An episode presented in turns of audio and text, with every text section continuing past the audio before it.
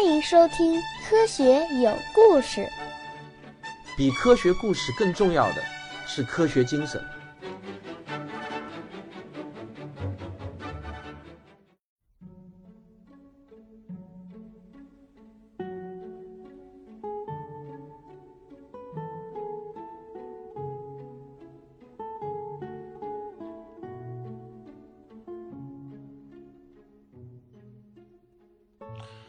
我们的故事呢，要从两千五百多年前的古希腊开始讲起。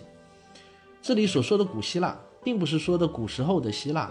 现代希腊除了地理位置上和古希腊有很多重合外，基本上是没有半毛钱关系的。古希腊不是一个国家的概念，而是一个地域的概念，指的是两千五百多年前欧洲南部、地中海东北部围绕着爱琴海那一圈的土地。那么很多书上都会提到古希腊，实际上讲到古希腊的时候呢，都是这样的一个概念，并不是指的现代希腊这个国家的古时候。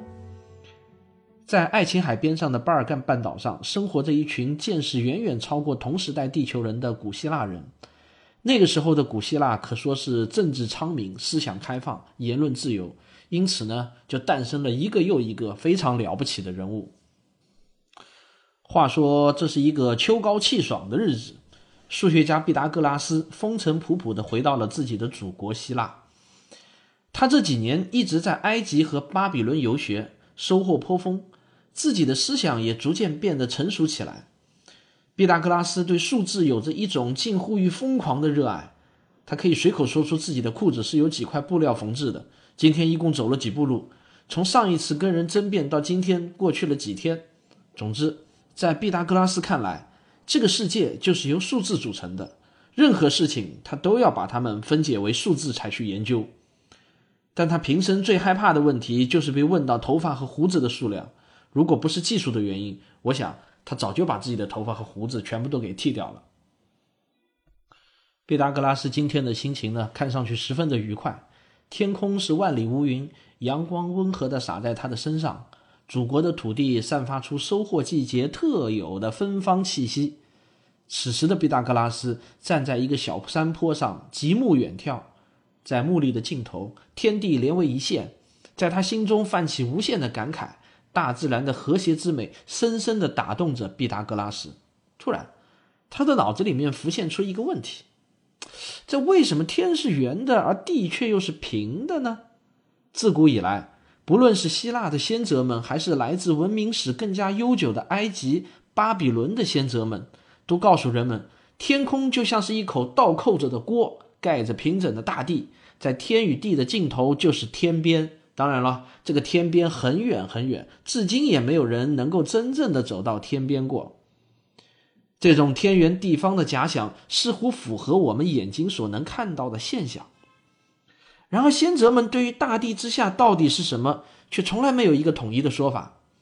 有的人认为，我们的大地是被一只巨大的乌龟驮着的，而这只乌龟又被另一只乌龟驮着，如此循环往下，没有尽头。这个毕达哥拉斯每每想到这个解释，都会忍不住扑哧的一声笑出来。他完全不相信这种说法，这种想法出自哪里，已经很难考证了。毕达哥拉斯总觉得这一定是某个无知的糟老太婆的幼稚想法。埃及和巴比伦那边的智者通常认为大地其实是一个半球形，在大地的尽头呢，则是万丈深渊，而我们这个半球形的大地不需要被任何东西驮着，天比地要大得多，没有什么真正的天边。如果你走到天边，你依然会看到天离我们很远。因为我们的大地就身处在这个天之中，漂浮在空气之中。就在今天，毕达哥拉斯呢突然对这个半球形的大地模型感到非常的别扭。这么多年以来，学习和思考的越多，他越觉得世间万物要么就是完美的几何图形，要么就是由和谐无比的数字组成的。在所有的平面的形状中，圆形是最美的。而在所有的立体形状中呢，球形又是最美的。毕达哥拉斯是这么想的：我们的这个宇宙一定是和谐的、完美的，而我们的大地无论如何不可能是一个不完美的半球形，它一定是一个完美的球形。天上星辰的运动也一定是完美的圆形。自然之美其实就是图形和数字之美。毕达斯啊，毕达哥拉斯很得意，他说：“这就是我发现的宇宙终极奥义。”当这个毕达哥拉斯把大地是球形的想法告诉他的学生们的时候呢，没想到引起了阵阵的惊呼。有学生就忍不住问：“先生，如果我们的大地真是个球形的话，为什么我们拿一张地毯可以平整的铺满整个地面，而没有一点凸起的地方呢？”毕达哥拉斯指着身边一棵三人合抱的大树，很淡定地说：“看，这棵树上有一只蚂蚁正在爬。我敢保证，在这只蚂蚁看来，这棵树的表面也是平的。蚂蚁的眼界太小了。”我们人类在大地上就像这只蚂蚁，我们的目光能看到的距离实在是太有限了，所以我们会认为大地是平的。哪知突然有一个学生惊恐的叫了出来：“先生啊，有个事情好可怕！可怕？什么可怕？嗯嗯，有点不敢说。嗨，说吧，老师这么和蔼，你怕什么呢？”这个学生就说。那要是俺们一直走，一直走，岂不是，哎呦喂，就会掉下去了，好可怕哦！这个毕达哥拉斯歪着脑袋想了想，说：“其实这个问题呢，我也想过，不过我认为呢，这个大地很大很大，虽然是个球形，但是我们根本走不到那么远。老师曾经走到过很远很远的埃及和巴比伦，也没有感到脚下的大地倾斜了，哪怕这么一点点儿。”所以，我们这个大地一定是很大很大的，大到了远远超乎我们所有人的想象。当大地逐渐倾斜到一定角度的时候，那里一定就已经寸草不生了，会有很长很长的一个荒芜的过渡带。但那真的是在很远很远的地方，或许用我们一生都走不到那里呢。这个学生听了以后啊，舒了口气说：“听你这样讲呢，俺的心情平静了一点儿。”谢谢先生哦。另外有个学生就问了：“那么先生有没有证据可以支持大地是球形的观点呢？”毕达哥拉斯打了个响指说：“问得好，同学，你在这个大自然中看到的一切就是证据啊！你看那滚圆的水滴，看那皎洁的月亮，初升的红日，看那美丽的彩虹。这个大自然中最美丽的平面图形就是圆形。”最美丽的立体图形就是球形。我们的大地是大自然一切美的根基，包含了这个宇宙中一切最美丽的事物。大地本身一定是美的最高表现形式，它不可能不是个球体。我无法想象美丽的月亮或是太阳，如果不是圆形的，而是三角形的话，这个世界会变成怎样呢？这位毕达哥拉斯呢，就是这样一个人。他是个狂热的数字和几何图形的崇拜狂，他认为天地万物的本质无不是由和谐的整数和优美的几何图形构成的。他的这个思想在当时是超过同时代的大多数哲学家的，因而毕达哥拉斯拥有众多的学生和追随者。由他开创的毕达哥拉斯学派曾经创造过许多的辉煌。如果你对数学史有所了解的话呢，我想毕达哥拉斯这个名字你绝对不会陌生。那么也是在这个数字和和谐思想的指引下，毕达哥拉斯和他的学生们发现了直角三角形三条边的数学关系，并证明了这个关系。这就是所谓的毕达哥拉斯定理，我们中国人叫做勾股定理。他还发现了整数倍的弦长一起振动可以构成美妙的和声。当越来越多大自然与整数的惊人规律被发现后，毕达哥拉斯就越加坚定了大地是球形的这样的一个观点。然而遗憾的是，毕达哥拉斯却不屑于去寻找大地是球形的证据。他认为自己在数学中的发现就已经足够证明这个观点了。但是对于当时的古希腊人、古希腊人来说呢，任你毕达哥拉斯怎么思辨，大家仍然普遍认为大地是平的。偶尔有人提起毕达哥拉斯这些惊世骇俗的观点时，大家基本上也就一笑了之吧。缺乏证据是毕达哥拉斯球形大地说最大的软肋。那么，用思辨来代替实证，其实是人类早期的哲学家们最普遍的一种思维模式。实际上，在古代，哲学和科学并没有什么明确的界限。中国的古代先哲是最爱思辨的，我们拥有无数的思辨型的经典著作，但却很难找到一本开启实证思想的著作。实证思想的源头还是要从古希腊去寻找。在毕达哥拉斯死后一百多年，一个叫做亚里士多德的哲学家突然站了出来，他再次跟世人宣称大地是球形的，而他的名气和声望都很大。最重要的是，亚里士多德提出了几个重要的证据，这在知识分子圈子里面引起了很大的反响。亚里士多德呢，他是这么对大家说的。如果你在海边看到一艘帆船远离你而去的话，你总是先看到船身消失，然后再看到那个帆消失掉，是不是这样？你并不会看到它们同时缩小成一个越来越小的小点儿，最后看不见了。反过来，如果有一艘船从远方慢慢朝你开过来的话呢，你总是先会看到帆，然后再看到整个船身。请问？如果大地是平的话，你们谁能合理的给我解释一下这个现象呢？没想到有人回答说，或许是海面上的空气的透明度随着高度而变化，船开到了远处，下面的空气重，透明度没有上面的空气好，所以呢，我们就看到了船是从下往上逐步消失的。其实这只不过是空气跟我们变的一个魔术而已嘛。亚里士多当时就愣了一下。好吧，你可真能想，这算是一个解释吧？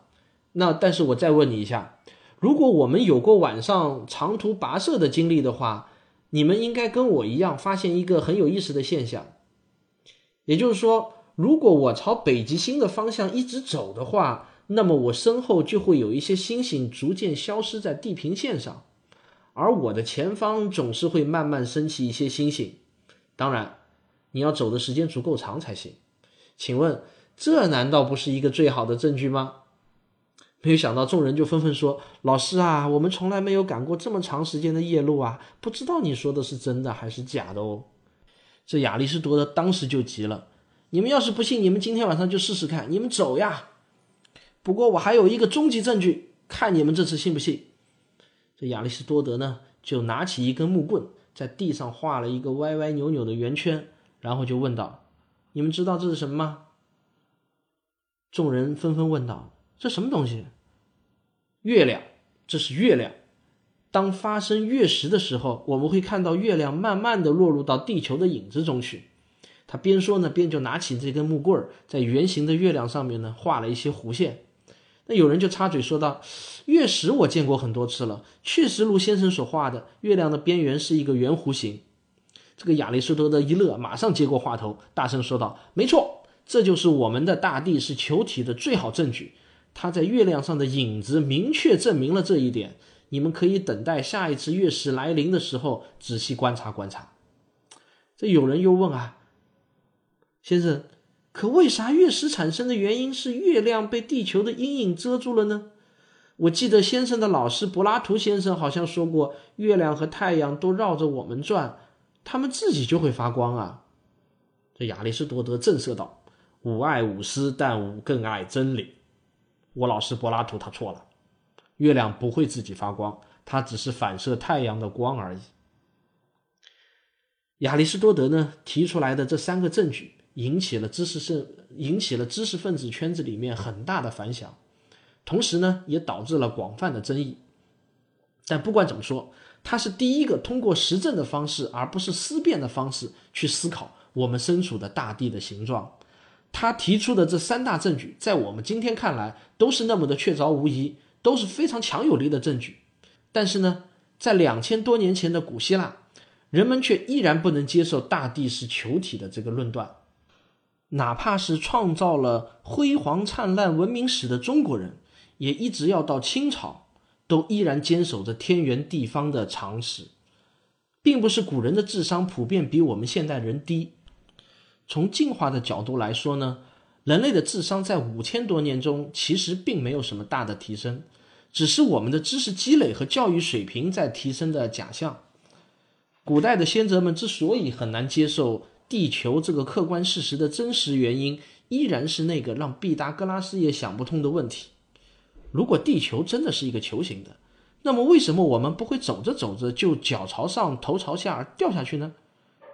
我想再三提醒我的。听众啊，这个并不可笑，而是一个非常严肃的问题，以至于在此后的两千多年中间呢，有多少聪明无比的古代科学家们都被这个问题折磨了一生。他们的常识和观测到的证据产生了严重的矛盾。这个常识就是他们的所谓的上下观念，观测到的证据呢，就是大地是球形的很多证据。直到一个叫做牛顿的惊世天才的出现，才结束了无数科学家们的梦魇。他们再也不会在噩梦中掉下去了。这是后话，我们暂且不表。人类理性的光辉到现在为止，只不过是一个刚刚冒出了一点点微弱火光的小火苗。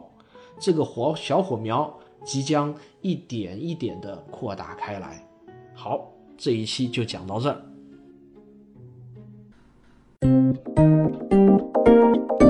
科学声音。本期节目的视频版本可以在微信小程序“科学声音”中观看。呃，我需要一点时间来找到最适合自己的风格来讲述我自己的这本书。大家可以听到啊，我讲第二期的时候呢，已经和第一期可能有了蛮大的一个差区别。我呢想尽量在说的这个像讲故事一样啊，说的生动有趣一点。但是我自己的这个模仿能力呢还是比较拙劣的，尤其是我听到自己模仿想模仿一个人说方言，结果说的四不像，我自己都笑了出来。但是呢，我想想这也蛮原生态的，就放在这里好了。那么，如果有哪位听众啊，能够把我那段就是模仿亚里士多德学生方言的那句话，也能模仿一段方言，就是用一段纯正的这个河南话说出来的话呢，我觉得会比较有意思。怎么说呢？我觉得自己的风格在头几期呢，可能还不会完全稳定下来。那么，我也是在想和听众有一些互动。想听听大家对此的反馈，所以也希望你们呢能够多多做一些评论，让我看到啊，让我看到你们是喜欢怎么样的一个风格，或者说你们喜不喜欢我第二期的这样子的一种风格，可以评论给我，这样子也帮助我改进。我想呢，我一定会虚心接受。但是呢，所谓的众口难调，不可能每个人的这个口味都是一样的，我也只能尽可能的按照大多数人喜欢的一种口味去讲。当然也要是自己能够讲得出来才行，好吧？所以呢，像我这个节目呢，也是一种尝试，就是在不断的和听众的这个互动的过程中呢，在我在一点点的调整自己播节目的风格。好了，第二期就真的结束了。如果你觉得还可以听一听的话呢，就请订阅或者点个赞。小鸭农